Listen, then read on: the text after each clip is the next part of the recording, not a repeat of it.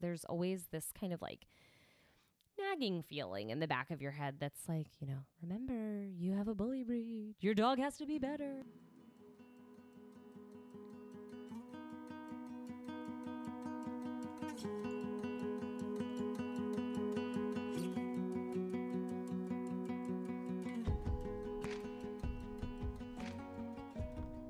You're listening to the Believe in Dog podcast. I'm your host and resident dog mom, Erin Scott. If you consider your dog a family member, then this podcast is for you. Let's celebrate the love and connection we have with our dogs.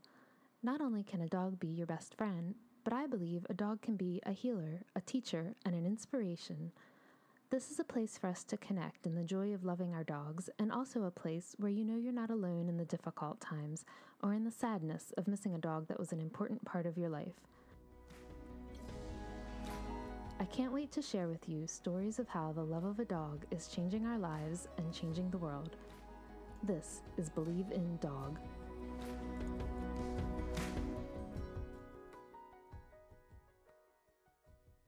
Welcome to episode 31 of the Believe in Dog podcast.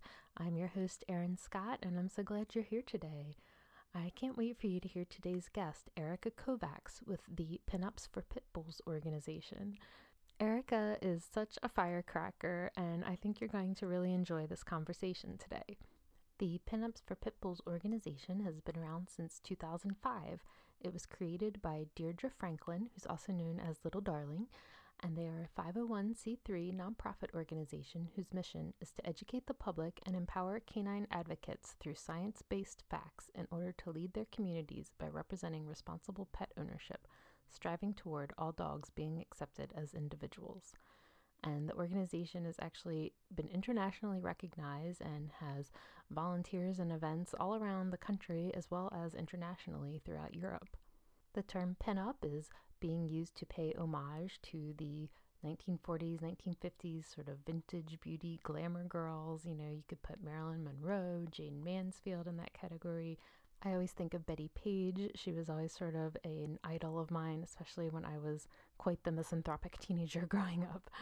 And of course, pit bull dogs are so very near and dear to my heart, as you may know. All of my dogs, both past and present, are dogs that could be considered pit bulls.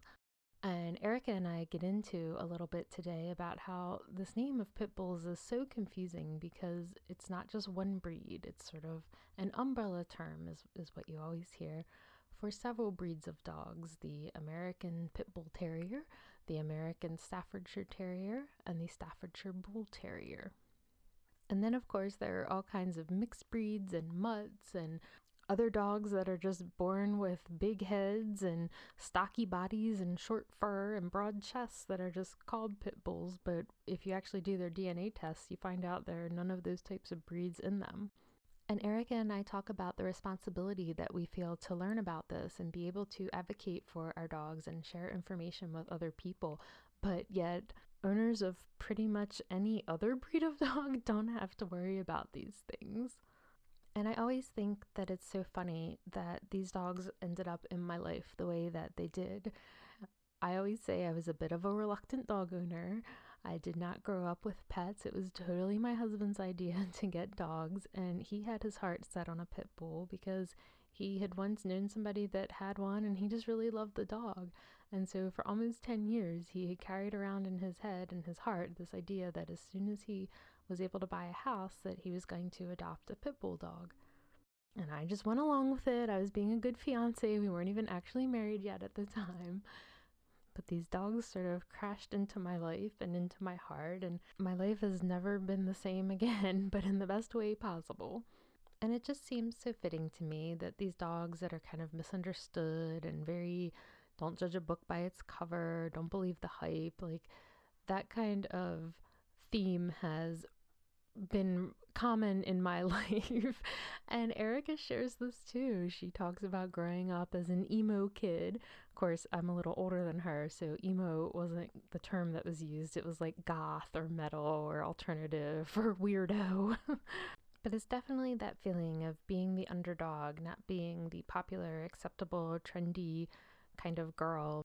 And it's been interesting to me to see both in myself as well as in the many, many, many, many, many people I know who own these pit bull type dogs who have that element of their personality and then find themselves attracted to these dogs. So I guess that's why I think it's so interesting for me. I didn't go out seeking these kinds of dogs. In fact, I so didn't know anything about dogs that I didn't even know that there were people who didn't like pit bulls. And so when I got these dogs and started reading about it, because you know me, I have to know everything that there is to know about something.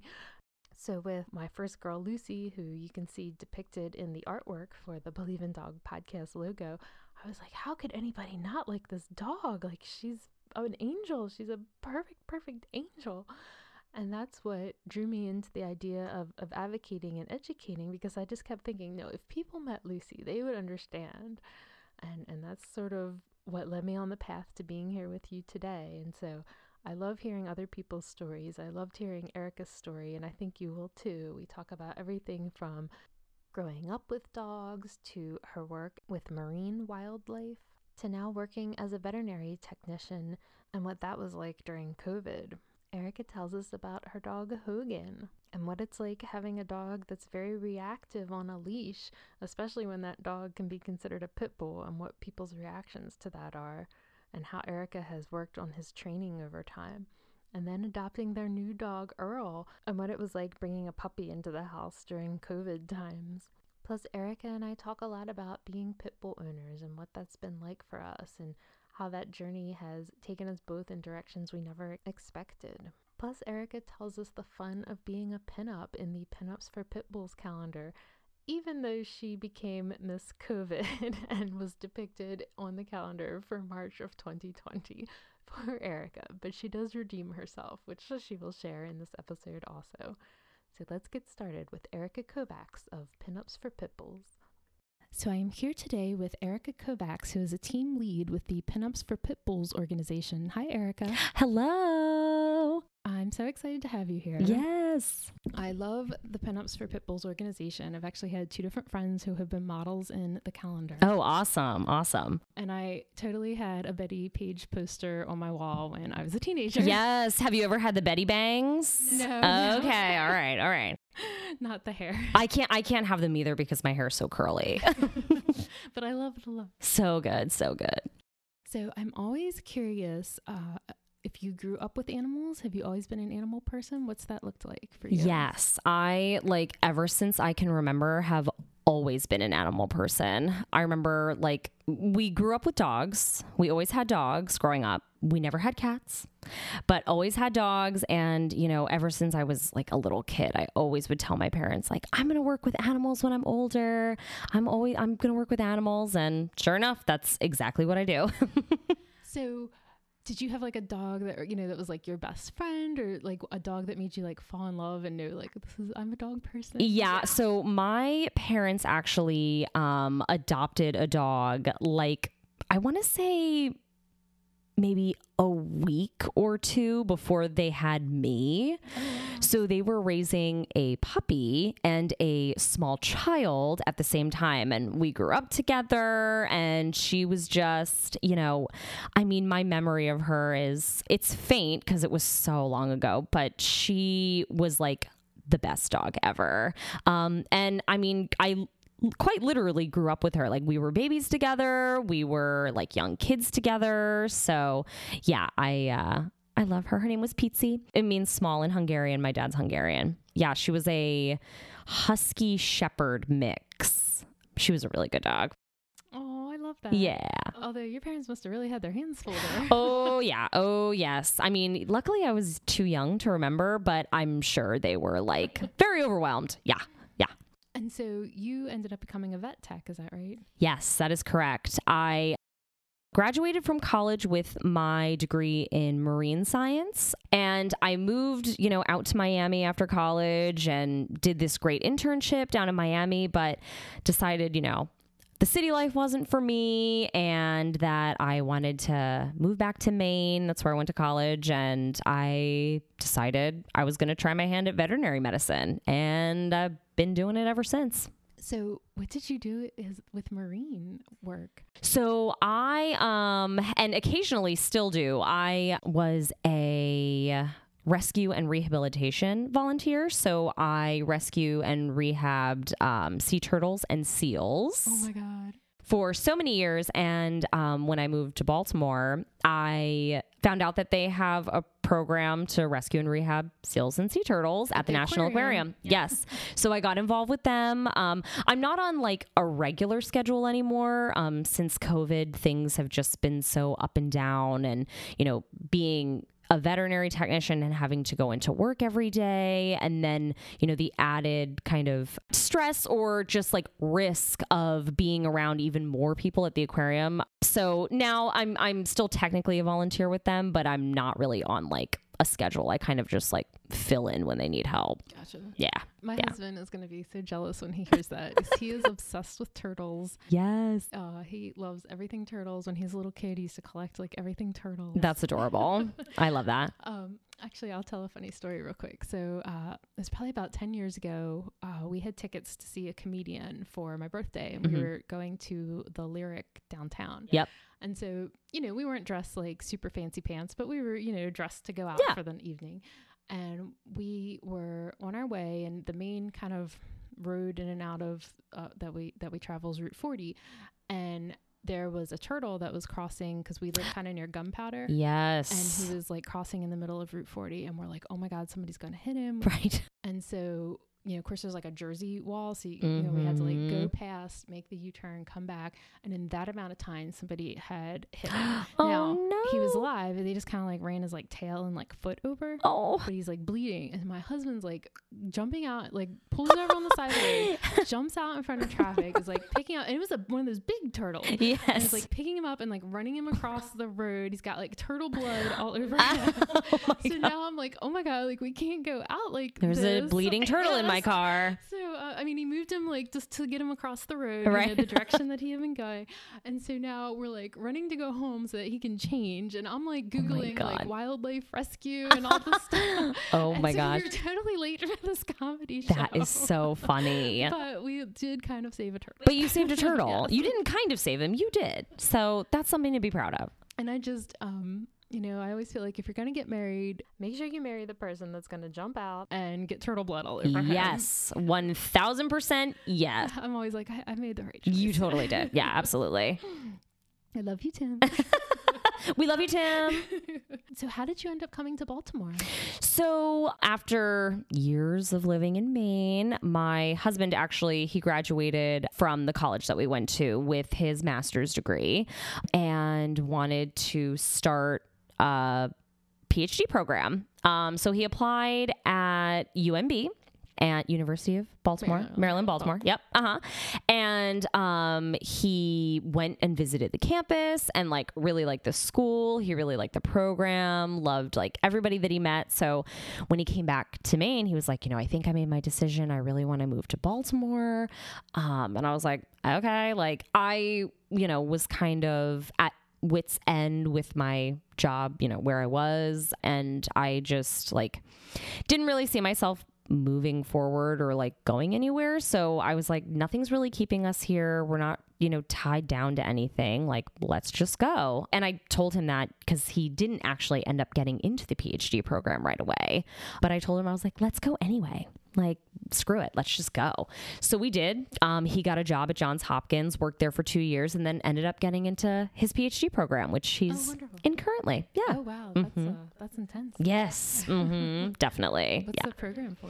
He is getting his PhD in neuroscience. Oh, wow. Yeah. Yes. He's a very smart man. That's very and fascinating. yeah, no, it's amazing. And he does some really cool stuff, like just awesome, awesome work. So he's hoping he'll graduate um, next year, but he's like, he's really excited and just loves the program. So Oh, that's so cool. that's how we came to Baltimore. And so, how long have you been here now? Um, we've been here for six years. Oh, okay.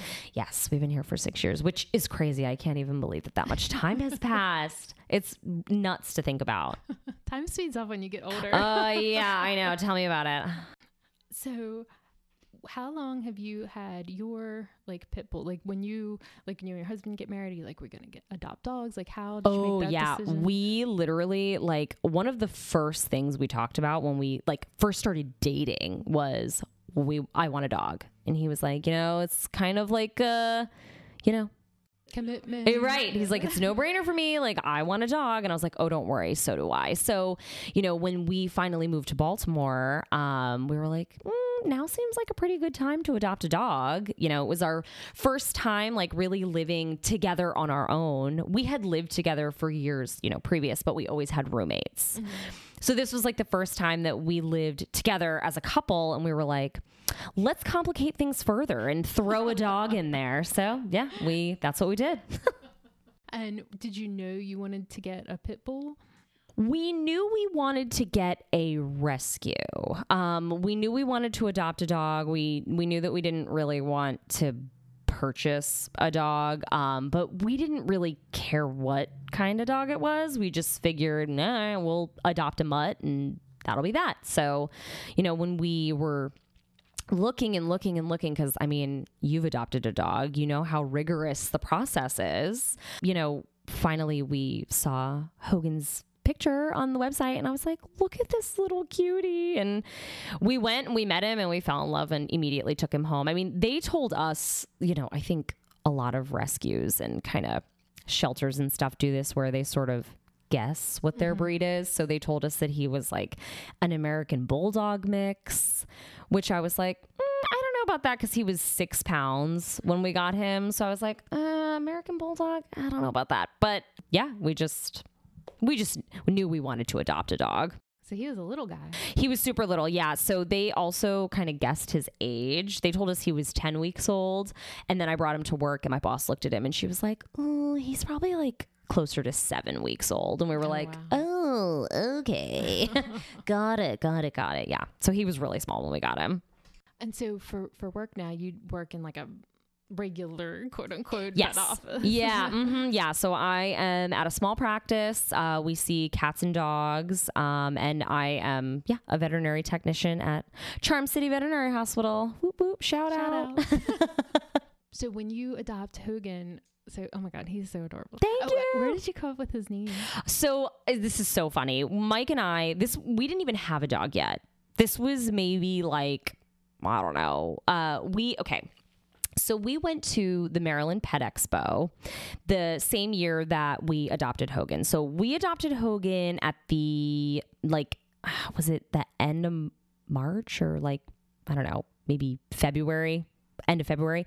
Um, and the Pet Expo is in January.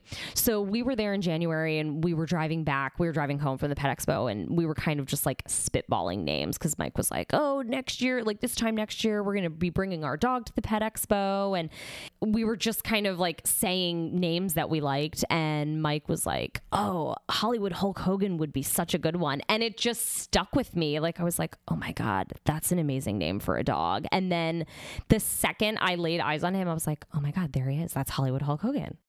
That's what I was wondering if you know if it was like a wrestling if you guys are wrestling fans. Totally. Yes. husband- Yeah. Oh, yeah. Yep.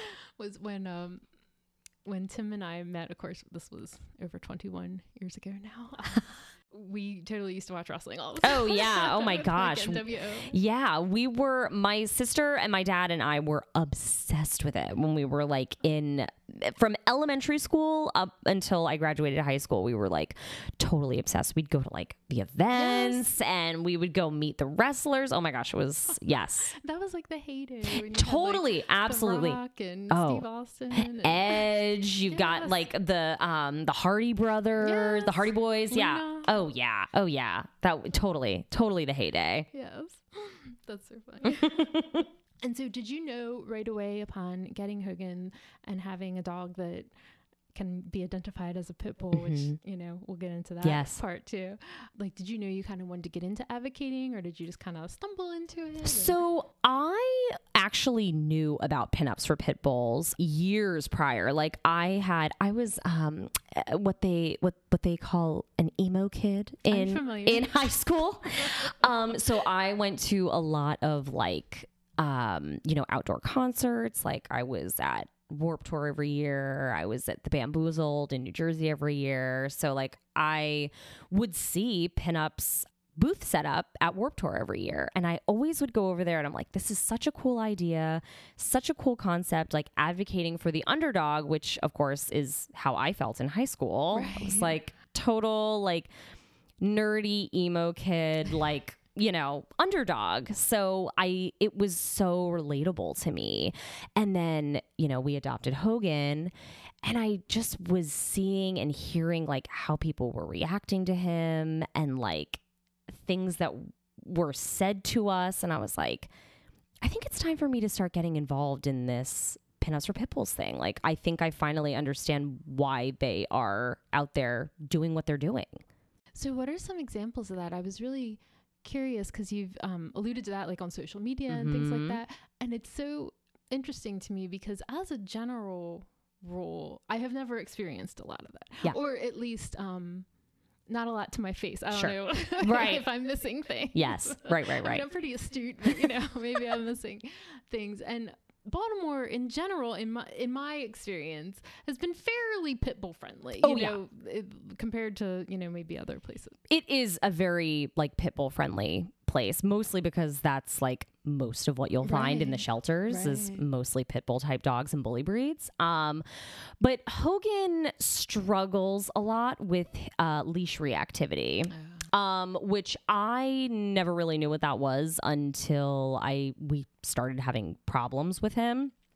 And Mike and I, we lived in Towson before we lived in this city. So like when we would go on walks and stuff, we didn't see like a lot of people. We didn't see a lot of other dogs. So I didn't really think about socialization on a leash. I more was just like, okay, like, you know, I was kind of one of those like ignorant dog owners that didn't really know. I was like, I'll bring him to a dog park. That'll be great socialization. No, wrong. Not. That was no. So, um, you know, when he was getting older and I would notice like he would start like if he saw a person or if he saw another dog, he would bark and pull and just act like a lunatic. And I was like, what the heck is going on with you? Like, what is wrong? And then I found this like amazing community on Instagram, go figure, about these like reactive dogs. And I was like, oh, this is what's going on with my dog. So when Mike and I moved to the city, you know, it there's obviously a lot more people, a lot more dogs around. Totally, absolutely. And you know, his leash reactivity was I think between the stress of like moving and then the stress of there just being so many people and so many new noises and smells and everything, he was just it was like he was on high alert and overload, just total overload. So we would get a lot of comments because, I mean, I'm a very petite and small girl and I'm walking this 60 pound dog that is, you know, barking at people and barking at other dogs. So I would, you know, we would get a lot of flack for it. And, you know, I would just, I've, oh my gosh, I've heard so many things. I've heard things from like, you need to get that dog under control to like I remember one time this was terrible. We were in the park and Hogan is really good. He loves other dogs. Like loves other dogs. He really likes people. He just gets himself so overly excited and overstimulated that it comes, you know, he sounds scary. He's a really vocal dog just like his mother. um, so, you know, we were in the park one day and I had him off of his leash, which I know, you know, don't at me here, but we were taking photo. We were taking like professional photos, my friend was. And these people decided that it would be a good idea to walk like right by him and get right in his space, which like we were in a huge park. I really don't understand why they decided it was a good idea to walk right next to him. So I went to grab him, and then of course he thought it was a game. So he's running around and he's barking. And this man looked at me and he was like, "If that dog comes anywhere near me, I will, I will stab him. I will, oh I will stab your dog." And I looked at this man. I was like, "Is he for real?" Like, I was like, "Yeah, good luck." And this is the other problem too. I have kind of a big mouth.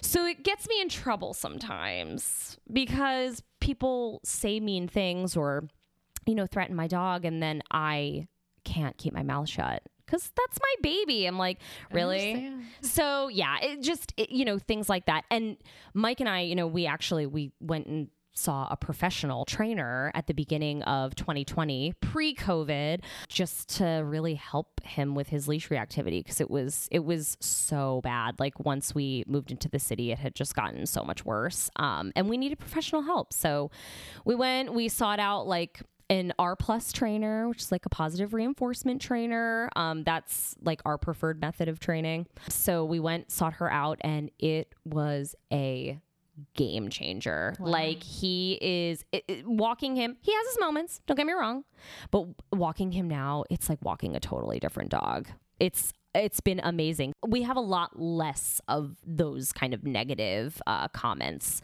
more recently since we've gotten his reactivity under control. That's really interesting. Yeah. I think the way I actually found you on Instagram was I was looking for like Muzzle Monday or something like that. Mhm. And I, uh, I was like, oh my gosh, there's like a pit bull person in Baltimore. Like, I, Yeah. I need to know this person. but uh, I actually, I'm very glad to see you you doing that and to see the trend of like Muzzle Monday Totally. and to talk about muzzle training and we need we really need to do that with our guy Nino. He's like a super fearful Mhm. guy Yeah. and he's comfortable with my husband and I and he likes going on walks. But yeah, he pretty much doesn't want to go anywhere else or to see anybody else. Right. Right. And he has nipped at like my mom or like my Mhm. brother if Yeah. they've come over our house. It's usually it's always the same thing. It's like they go to like get up to get it, go to the bathroom, go to the drain, and it's like they move really fast. Yep. What he perceives is really fast. Yeah. And it's never that kind of like bite like they're trying to Sure. hurt you, but Sure. it's just like that stay away Like, kind of. Yeah. Yeah. And um and so Tim and I are like, yeah, we really need to make sure that we get him comfortable with a Yeah. muzzle for Yeah. you know, we don't we generally don't tend to have a lot of company or people. Fair enough. um but you know, on these occasions Yeah. and and also just for general, you know, going to the bed or Totally. things. Yes. So I'm really glad to see like that there's this trend and this movement of people doing Yeah. that and showing, you know, and I guess one of the things that I also we sort of struggled with in our minds, you know, is it's always important to us for with having pit bulls to kind of have that like ambassador kind of Oh dog. yeah. Oh And yeah. I don't want you know, it's like I don't want to do anything that's Oh like yeah. makes him look mean or the stigma or- it's back to the stigma it's so and it and and it's we got to get over that right you know it's something it's not about us and how we look. It's about our dogs and keeping them healthy and happy and safe. And i think that it's so important you know to have that conversation because it is a very real thing you know when you are a pit bull type dog or a bully breed owner, you feel like you just need to be better Yeah. than, you know, the golden doodle walking down the street or the lab that lives next door, which in some ways is like such BS because like hello they're, They're dogs. dogs. they're to- they're just dogs but at the same time there is such a stigma against the you know the breed and the type of dog that you just not only for yourself but for them you just you want to be better Right. yeah And I mean, we like we didn't even want to use like a Halti like head halter leash just because uh like I'm thinking back to our, our old gals um Lucy and Kahlua just because I didn't want it to look too much like a muzzle.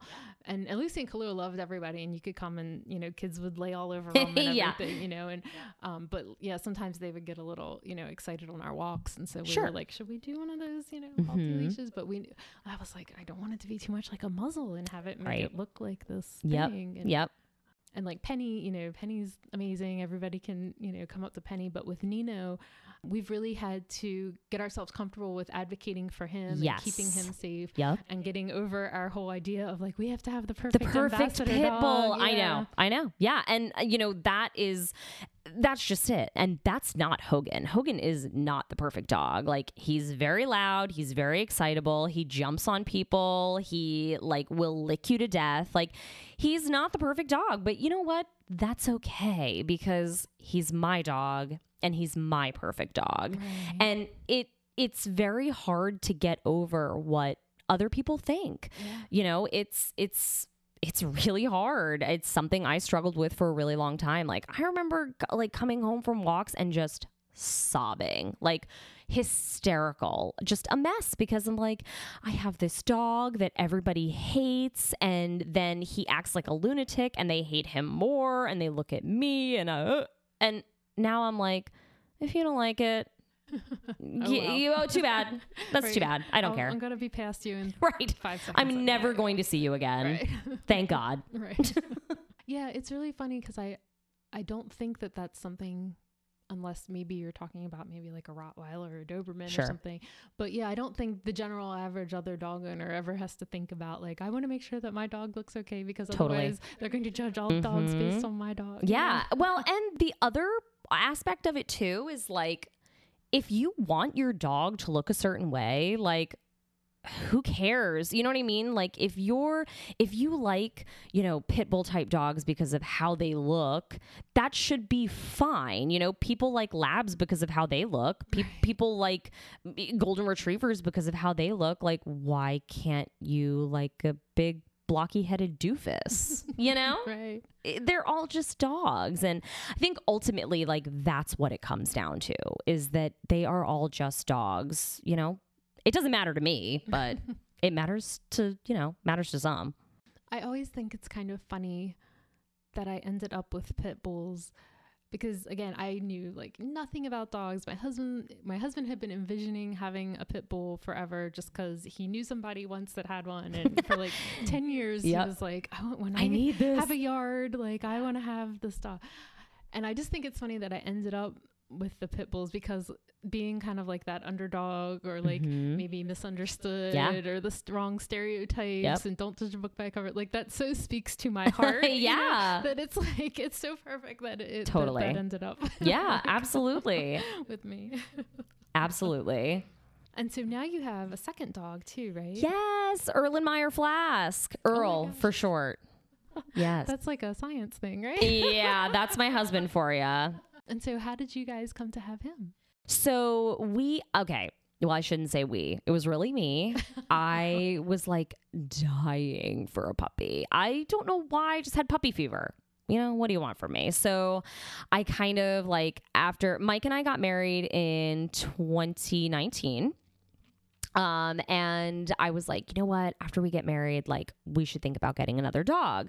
Hogan loves other dogs, and you know, I would just love for him to have a friend. And Mike was like, all right, like we can talk about it, whatever. Um, and so I we got married, and I immediately started looking.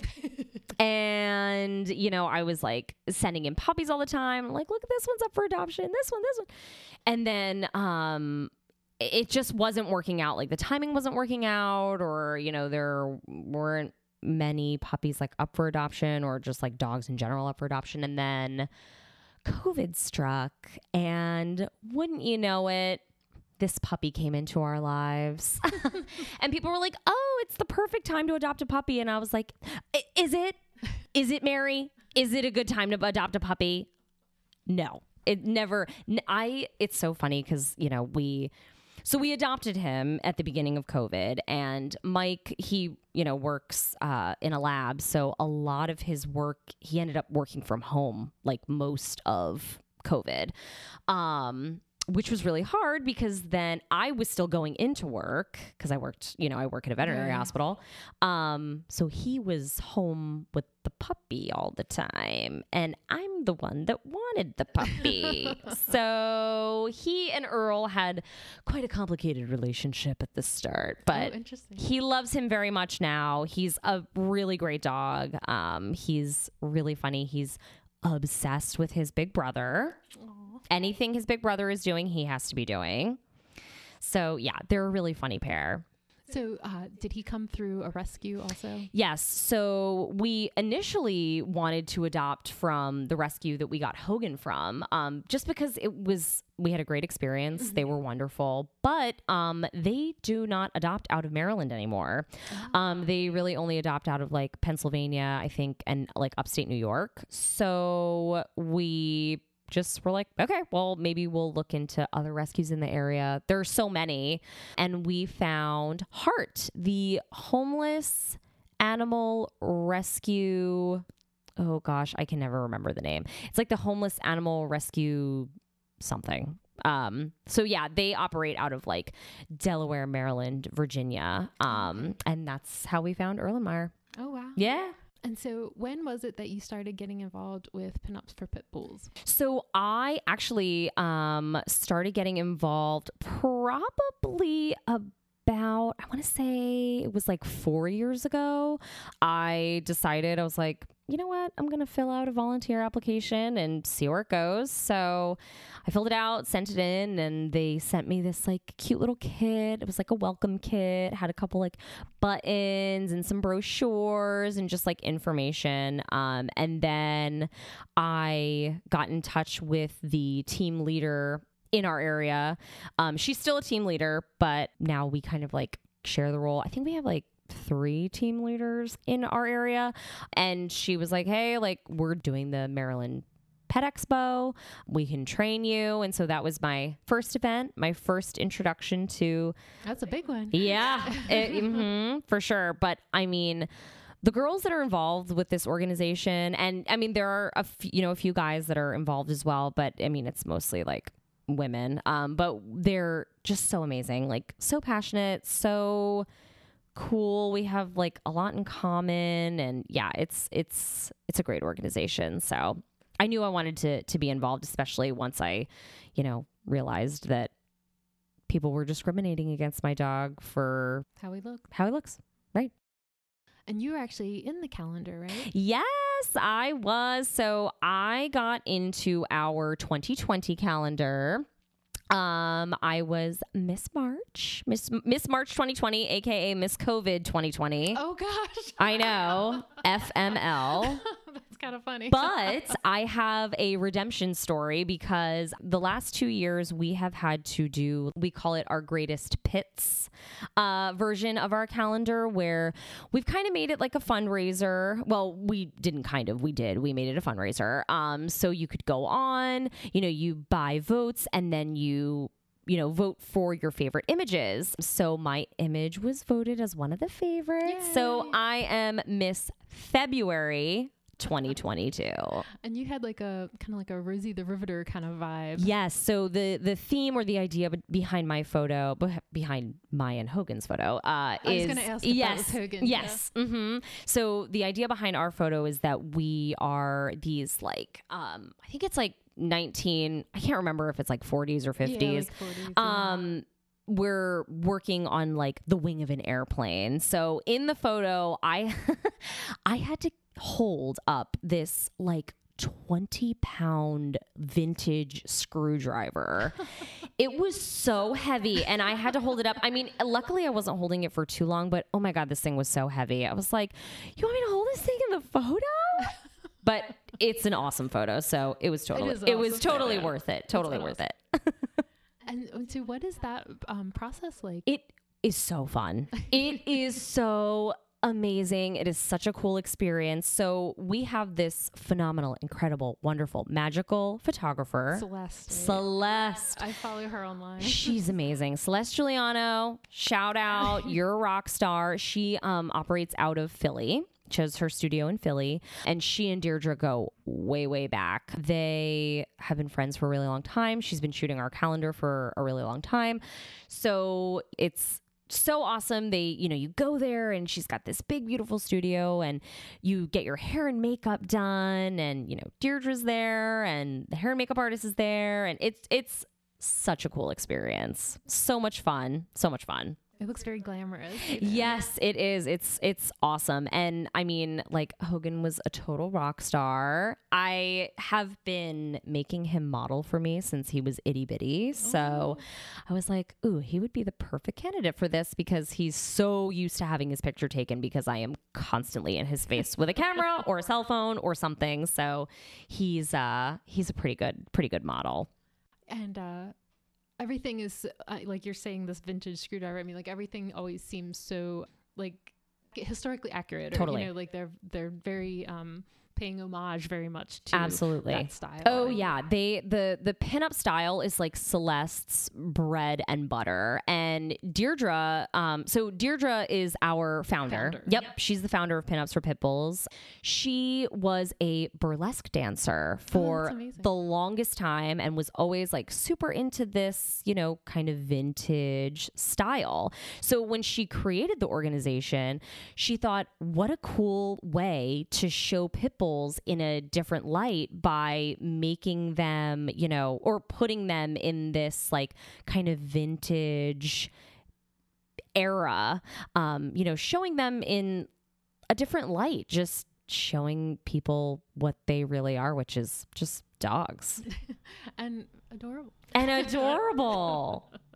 yeah, they the the photography, I mean the makeup, the Oh, yeah. wardrobe, I mean, everything about it is always amazing. Phenomenal. so if you are familiar with the pinup style, you know that like they are doing it justice. Uh, Absolutely. and if you're not familiar, you're just like, oh, that's really cute. yeah, exactly. Right. You're like, oh, that's adorable. And the makeup artists that she works with, the hair, the, the makeup and hair people are, oh my gosh, they're ama- They're so amazing and they're so cool and so funny and so. Ni- Everyone is just a total rock star on that team. Yeah, they're great. And that's probably like their the biggest fundraiser, right? Is the calendar every Mhm. year. Yeah. So every year, that's the calendar is usually our biggest fundraiser. Um, it's just been like our most our hot ticket item, if you will. Um, so yeah, I mean, it's it's such a cool way to spread the word to advocate and you know raise funds for a nonprofit organization that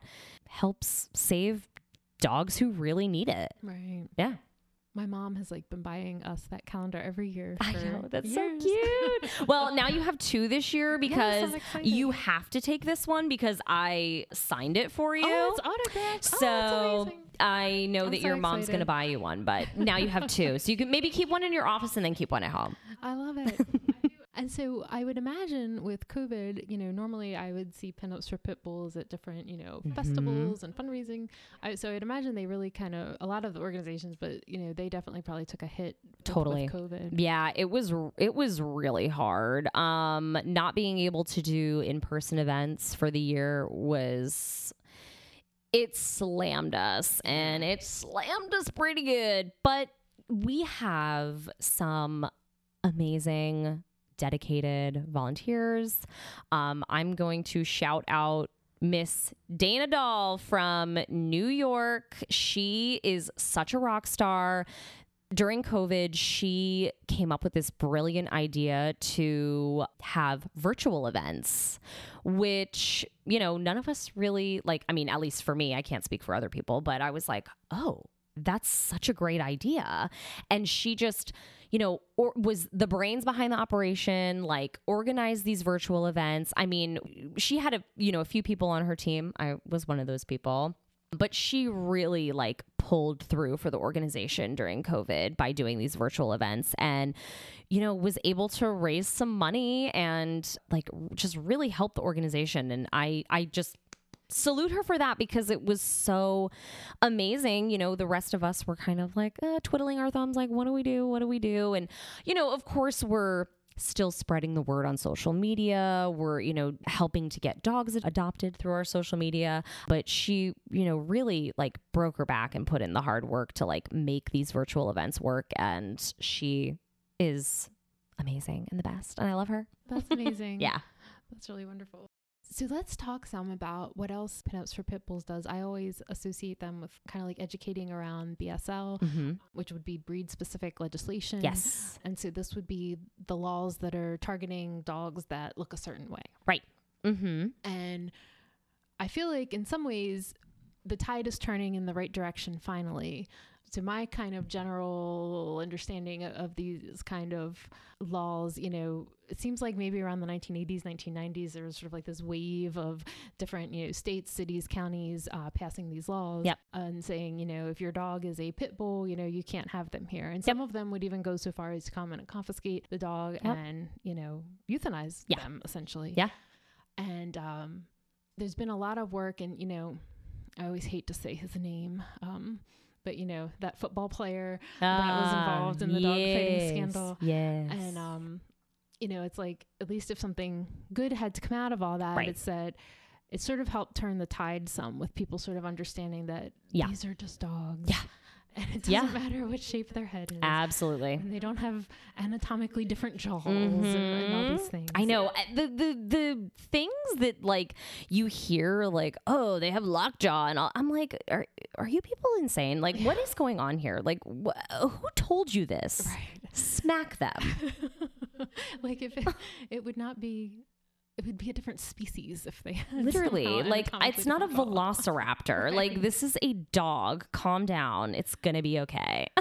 You know and then you start getting into like all of the reasons why these laws are so flawed. Mhm. and you know we kind of t- started to touch on it is just like how do you define what is considered a pit bull dog? Right right. Because there's so many different breeds Yes. of dog that can be considered pit bull and then there's so many different like mutts uh, Totally. you know and it's like are we just banning blocky headed dogs with short Mhm. fur Yeah. or, you know where where how do you define these things Right. and you know it's sort of a huge like embarrassment to me that we have bsl here Yeah. in maryland yeah uh, in prince george's county hmm I'm so grateful that there are still organizations out here trying to combat this and not just think like, oh, we've done a lot of work. We don't have to do it Oh, anymore. well, right, right, exactly. Um, but yeah, you know, and it's so interesting. Um, the organization Be More Dog that I volunteer with, we were very involved. It was almost 10 years ago now that there was a law passed, and it was such a weird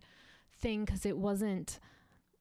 It was it was based on a it was a law based on a court ruling, and it was basically saying that if you were a landlord, you could discriminate against pit bull dogs yes and it was like everything about it was like completely flawed in, Yep. in how they defined everything and, and we worked very long and hard for over two years to get that overturned and and it wasn't like oh you can't have pit bulls but it, it was very it was very convoluted. Yeah. convoluted that's the problem with a lot of these breed specific legislation you know laws and whatever what have you it's they're so like messy. They're just you know because you're right. How do you define a pit bull? You know typically we think of uh, pit bull as kind of this umbrella term right? You know you hear that a lot especially with like pit bull advocates. The you know pit bull it's an umbrella term that kind of covers a, few different breeds. Um, you know, American Staffordshire Terriers, Staffordshire Bull Terriers. You're right. I mean, I think it just comes down to what they look like. And it's hard to define because, you know, you hear these laws and you're like, okay, wait, well, for example, Erlenmeyer, he's a he technically had we did a DNA test on both of the dogs. And he technically is mostly American pit bull terrier. But like if you look at him I mean he's got you know kind of a longer nose. He's got lab like ears. I mean he's brindle. So like are you going to discriminate against my dog because he's brindle and has short fur? You know he doesn't look like a tip like your typical what you would think of when you hear like oh he's he's a pit bull right. which i think is the problem. But that's what i love about this organization and this calendar because you look through this calendar all of these dogs look totally different and that's why I was so excited to have Hogan in this calendar because he's, you know, Hogan's mostly boxer and American Staffordshire Terrier. He doesn't have any pit bull in him at all.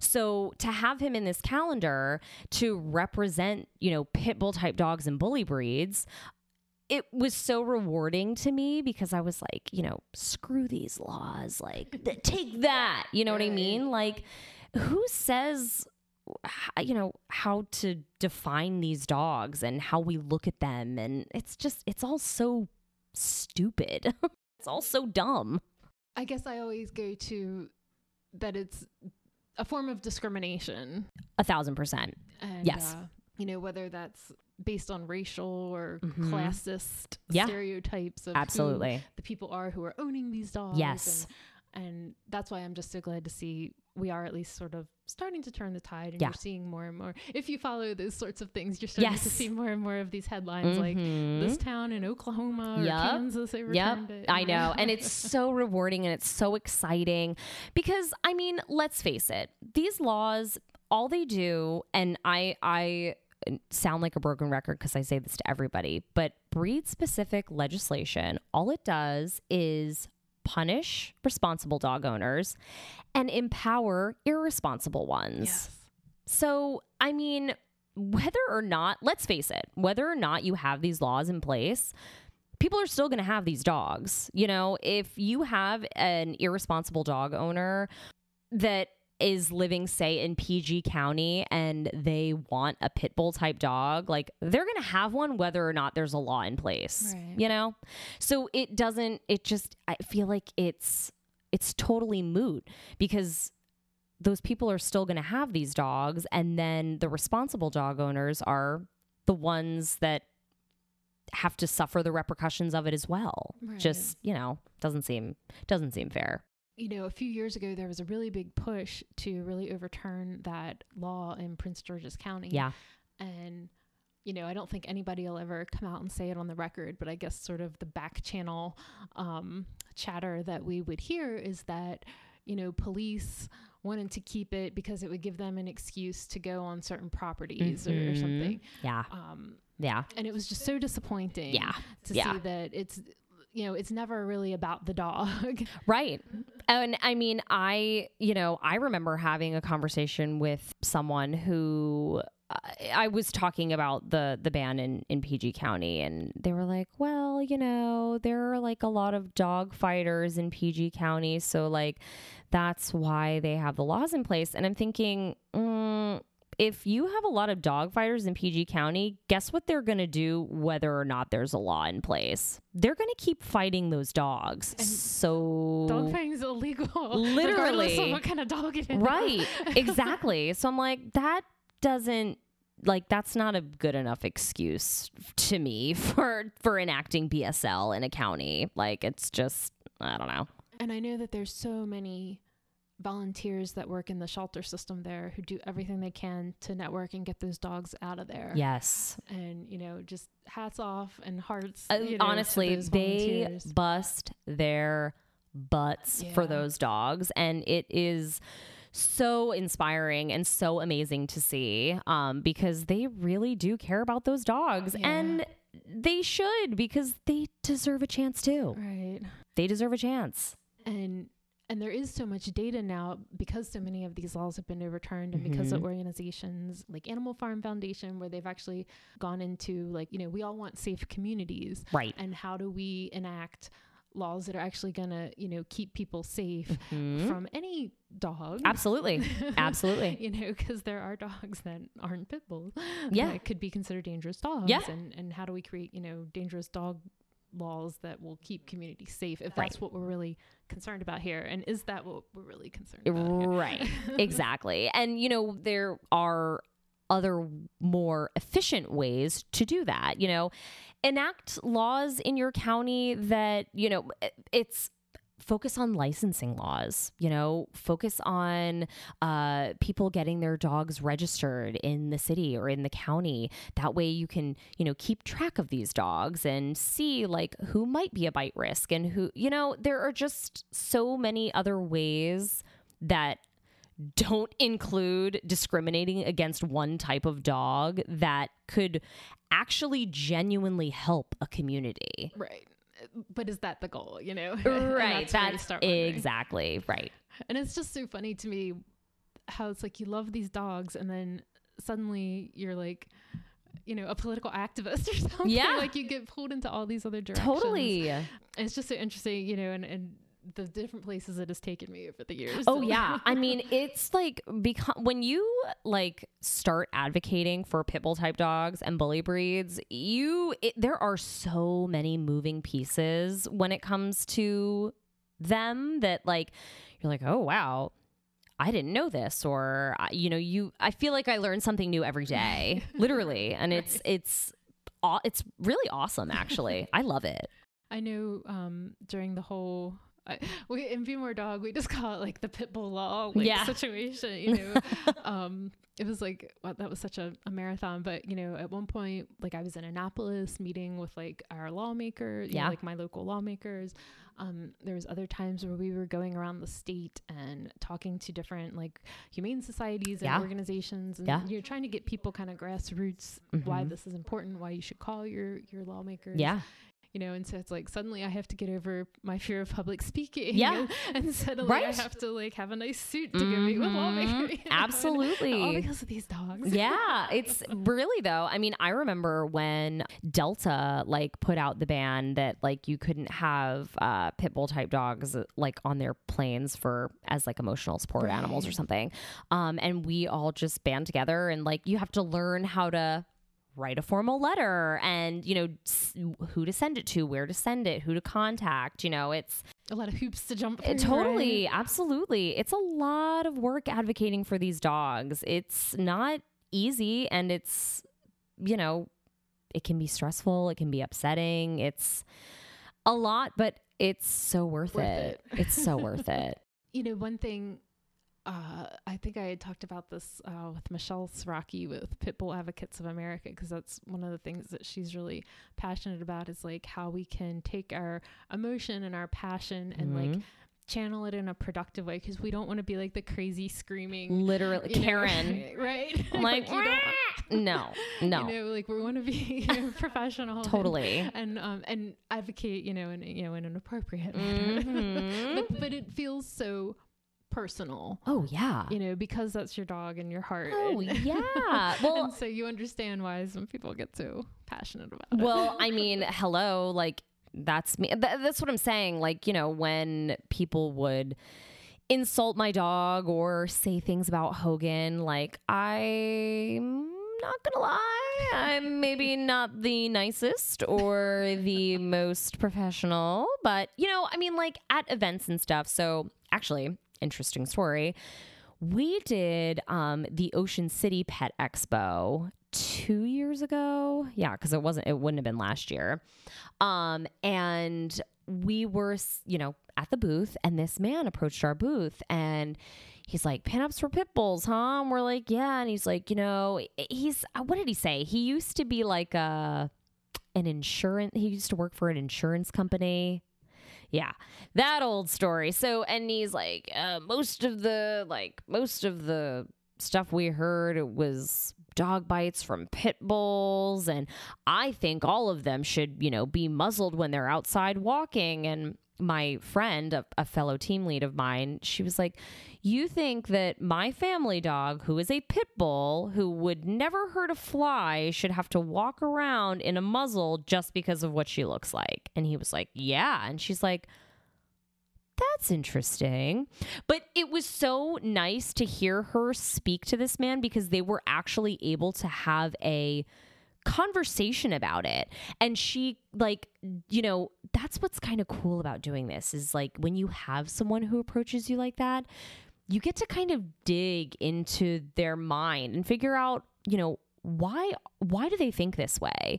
What can I say? How can I say it to maybe get them thinking in a different light or help them see things in a different way? It's it's always really hard for me especially cuz I am I am a very like emo- I mean I wear my emotions on my sleeve. So it's hard for me sometimes, but you know, hearing her and watching her, I was like, wow, this is like really cool. Brianna, shout out Brianna, you're a rock star. I love you. Um, it was just so awesome, like watching her talk to this guy because I was like, oh my gosh, I would have just been like, you know, because that's your instinct when you want to feel you feel so defensive. and- right you feel like you feel like personally attacked. Um so it's hard to kind of like make that separation but once you figure out that this i mean that's what educating is all about right? So once you figure that out it's pretty easy to kind of like i don't want to say disassociate i don't think that's like the right word but kind of remove yourself. Detach, right? right and just you know be more of an educator about it and be like, okay, well, why do you feel this way? What experiences have you had that led you to this conclusion about these dogs? Yeah, I, I was actually thinking uh, when you were talking about doing events, like I remember we'd always have people come up and say like the weirdest stuff. Oh yeah. Oh god. Yeah. I've heard it all. I have heard it all. That's like a type. Like this is like that type of person that comes up at events and says weird stuff, usually about pit bulls. You're like, oh, okay. Uh, it was nice to meet you. Goodbye. Yep. oh, I know what else I wanted to talk to you about. So you had Hogan in your wedding. Is that right? yes. So I'm I don't want to say jealous, but I kind of wish I could go back and like have our dogs there. All kind of Yes. Yes. So what was that like trying to plan like a dog friendly wedding?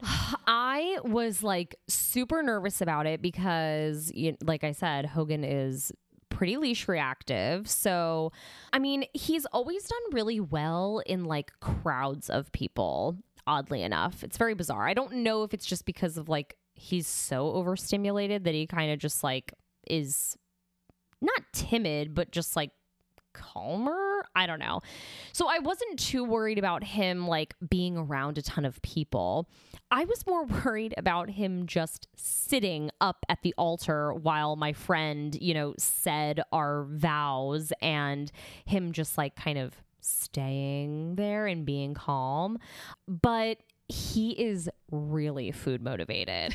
so my dad brought like pounds and pounds and pounds of this incredible um, Hungarian sausage. As, as I mentioned earlier, my dad is Hungarian. So he brought just like so much of this Hungarian sausage, and we were like, oh my gosh, we'll use the Hungarian sausage to keep Hogan at bay while we're getting married and it worked like a charm. He I think at one point there's a picture of him he like laid down in the grass and like oh. fell asleep. We were like, "Okay, perfect. this is wonderful." That's awesome. And luck I mean, we so we got married at the Inn on Peaks Island. Shout out to Peaks Island um, Where's that? in Maine. Oh, okay. Yes. So Mike's parents live out there, and both of his brothers and his sister all worked at the inn oh, on Peaks Island. So I kind of like always knew that that's where I wanted to get married. It was kind of always in the back of my mind that like it would be, you know, the perfect venue because it's a good mix of like the beach and like something just sort of quiet. And so because they know the people there, I was like, hey, so I kind of want my dog to be there. Is this going to be a problem? And they were like, no, it's not a problem. It was outside also. So I think that sort of helped. But yeah, luckily we got really lucky that everybody was super cool about us having, you know, our dog there. That's so cool. Yes. Yeah. And you you mentioned that Hogan has been modeling for you ever since he was a puppy because you have like such an awesome Instagram account. I'll I'll make sure we have links in the show notes. Thank you. um to to his account and you take amazing photos Thank you, you. take like amazing pictures all around Baltimore. Thanks. I'm always like, "Oh my gosh, she's killing it." yes. Awesome. and you do a lot of like hiking and, and stuff too. Oh my God, yes. We are avid hikers. We are always in the woods. Hogan, I always joke around and say, like, Hogan was like born a trail dog. So he just totally flourishes in the woods on trails. Like, I uh, can let him off of his leash and I don't really worry about him. He has amazing recall. We worked really hard at it. I'm not there with Earl quite yet. Um, we're still working on it with him. He's a little easier to distract. Earl has like a really high prey drive. So, like, small animals and deer just, I mean, when he sees them, like, the blinders are on and it's like, I don't even exist. So, I don't fully trust him yet, but Hogan he, you know, he'll run after like a squirrel or a deer or something, but he's like, I'm not going to catch that. I'll, I'll, I'm just going to come back. so yeah, he, we're always hiking and, um, you know, with, it's really interesting because I feel like Earl and Hogan, they're very similar, but they're also so different. Hogan's not quite as reactive toward like small animals and deer as Erlenmeyer is. I mean, he will like chase them or whatever, but like like I said, Earl just gets the blinders on. So like when we're in the woods, we're kind of working on two different things with them. Like I'm working on Earl walking calmly in the woods. Like, I don't care if he's out and sniffing, you know, I'll put him on like a long lead or something. But if he gets distracted by something, I need to make sure that he focuses back on me Right. so that he doesn't run off or run away. You know what I mean? So it's really interesting, like seeing the different dog training aspects that I have to do with the both of them. Um, it's been an eye opener, that's for sure. It's amazing dedication, you know. Oh, yeah. It is like constant work. And I think that's, you know, kind of the other thing with having bully breed dogs is like, you know, this feeling like, okay, I, we have, you know, we have to work on these things because you guys are pitbull type dogs and people are going to judge you. And, you know, it's back, back to that same kind of mentality. I mean, we work on stuff because it's fun and exciting and it keeps their brains going. And I mean, I like doing it. So that's why we do it. But, you know, there's always this kind of like, nagging feeling in the back of your head that's like, you know, remember, you have a bully breed. Your dog has to be better. You're like, oh, I know that. I know shut that up. feeling.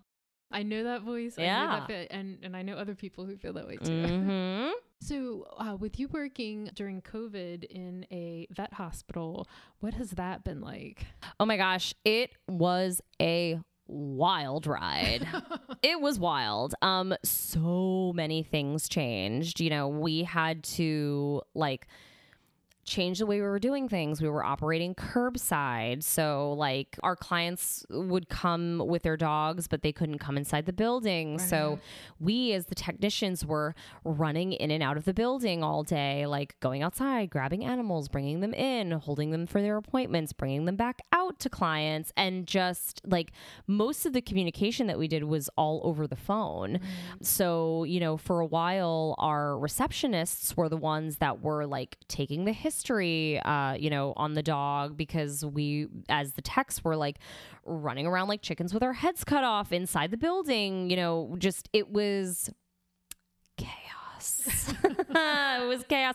But you know what? I mean, we did the best that we could. And I think we did a pretty damn good job. You know, I I've been hearing.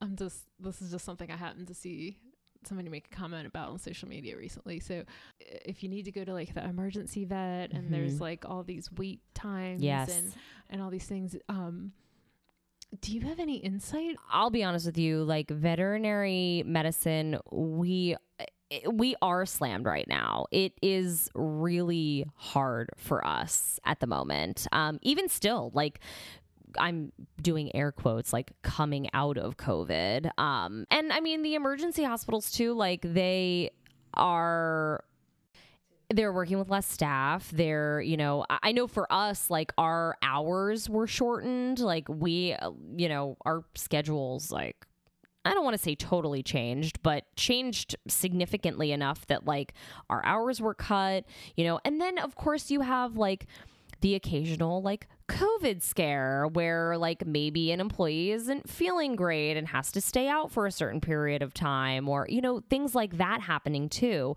Or you just have people straight up like over it quitting and leaving and then you're understaffed that way as well. You know a lot of people don't really realize how intense our job is um, they don't really realize how stressful and emotionally and physically taxing it can be.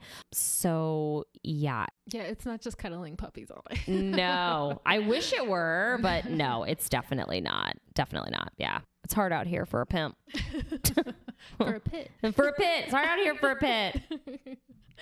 so tell us again, uh, where can we get the 2022 pinups for pit bulls calendar? So you can order them off of our website, pinupsforpitbulls.org. Head over to pinupsforpitbulls.org and you can order your 2022 Greatest Pits calendar. Greatest pits. I like Yeah.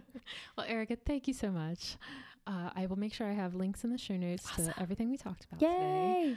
And I hope everybody will be putting up their pinups for Pitbull's calendar Me too. in their kitchen. Yes. me. Too. It was lovely to meet you. It Thank was you so awesome meeting you, Erin. You are amazing. Thank you so much for having me. Thank you so much.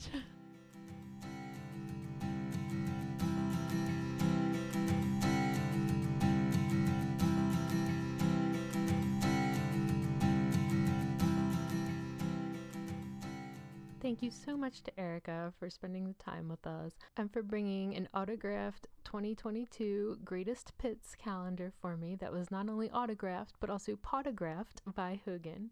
And special thanks to Deirdre from Pinups for Pitbulls for connecting me with Erica. I'm always so grateful for the dogs that bring us together because even though Erica lives in the same town as me, if it wasn't for the dogs, I don't think our paths would have connected or crossed. I'll have links in the show notes so that you can follow Erica and Hogan and Earl's adventures on Instagram. I mentioned she has a wonderful Instagram. They always look like they're having the best time over there. and also a link in the show notes so that you can get your 2022 Pinups for Pitbull's Greatest Pits calendar. A couple things I wanted to mention real quick before we sign off. I wanted to mention if you listen to episode 23 with Peter Shankarelli of Allie's Canine Crew, uh, Allie actually just passed away recently at the end of October, and we are sending our love out to Peter and the Allie's Canine crew. If you're not a member of that group on Facebook, has amazing information for dogs with cancer and all kinds of health issues. And Peter is such an amazingly dedicated dog dad. He really did everything there is possible to do to help Allie with all her various health issues. She was so fortunate to have him. He's so fortunate to have her. And uh, our hearts are definitely going out to, to Peter right now. But we're so grateful to Allie for inspiring him to start this amazing community of canine health advocates. I always say these dogs can be amazing healers and teachers and inspirations in our lives, and I have no doubt that Allie came into Peter's life at just the right time to inspire him in just the right way. Oh, we can just never have enough time with them. And because of all the experiences I've had with my dogs and their various, sometimes bizarre health issues over the years, you know, I'm such an advocate for our dog's health and wellness. And I actually have a little bit of exciting news in this realm, which is that I'm going to be launching a blog soon that'll be sort of a companion to the podcast, and it'll actually be at hugsandbellyrubs.com and I'm going to have very exciting things uh, t shirts that I've been designing, as well as some products that I've been creating. I've been working on some of these things um, since during COVID quarantine, and uh, I'll have an upcoming episode where I, I kind of get into some more of the detail and backstory to some of these things and why it's so meaningful and exciting. But if you want to head over to hugsandbellyrubs.com, you can get a download that I've created about the 12 changes in your dog's health to never ignore. And I'll have some more information about that coming soon. But if you want to be an early bird, you can jump over there right now. I'll have a link in the show notes. And I actually got to do a Facebook Live video recently with the dog hood, and I'll be sharing that in the show notes today also, where I will tell you some of the 12 changes in your dog to never ignore, as well as talk about the podcast and all the exciting things we're doing over here. Um, if you've never heard of the Dog Hood, you're going to hear their story coming up soon. It was actually an app, like a social media app, uh, just for dog owners, where you can share all your dog pictures, have events, um, create a community, and they have like an ask feature if you have like training and health questions. It's a really cool app. I like that it has all of the dog pictures of social media and none of the political opinions of social media. That's one of my favorite things about it. You don't have to wade through, you know, your weird uncle or that guy that sat behind you in high school's weird opinions about things. You can just skip straight to all of the amazing dog pictures. And the app was actually created by two women who met because of their dogs and then decided to create this whole app and community around it. And I just love that so much. And you're going to hear their story very, very soon. So that will do it for this episode of the Believe in Dog podcast. If you'd like to support the podcast, please go to Apple Podcasts and leave your five star rating and review. They really do help more people find the show, and your words mean very, very much to me. I read all of them. You can always contact me by email, Erin, E R I N, at believeindogpodcast.com. And you can find me on Facebook at Believe in Dog Podcast and Instagram at Believe in Dog Podcast with underscores. I'll be sharing lots of pictures of Erica and Hogan and Earl on Facebook and Instagram, as well as at believeindogpodcast.com. Until next time, this is Erin Scott sending you hugs and belly rubs.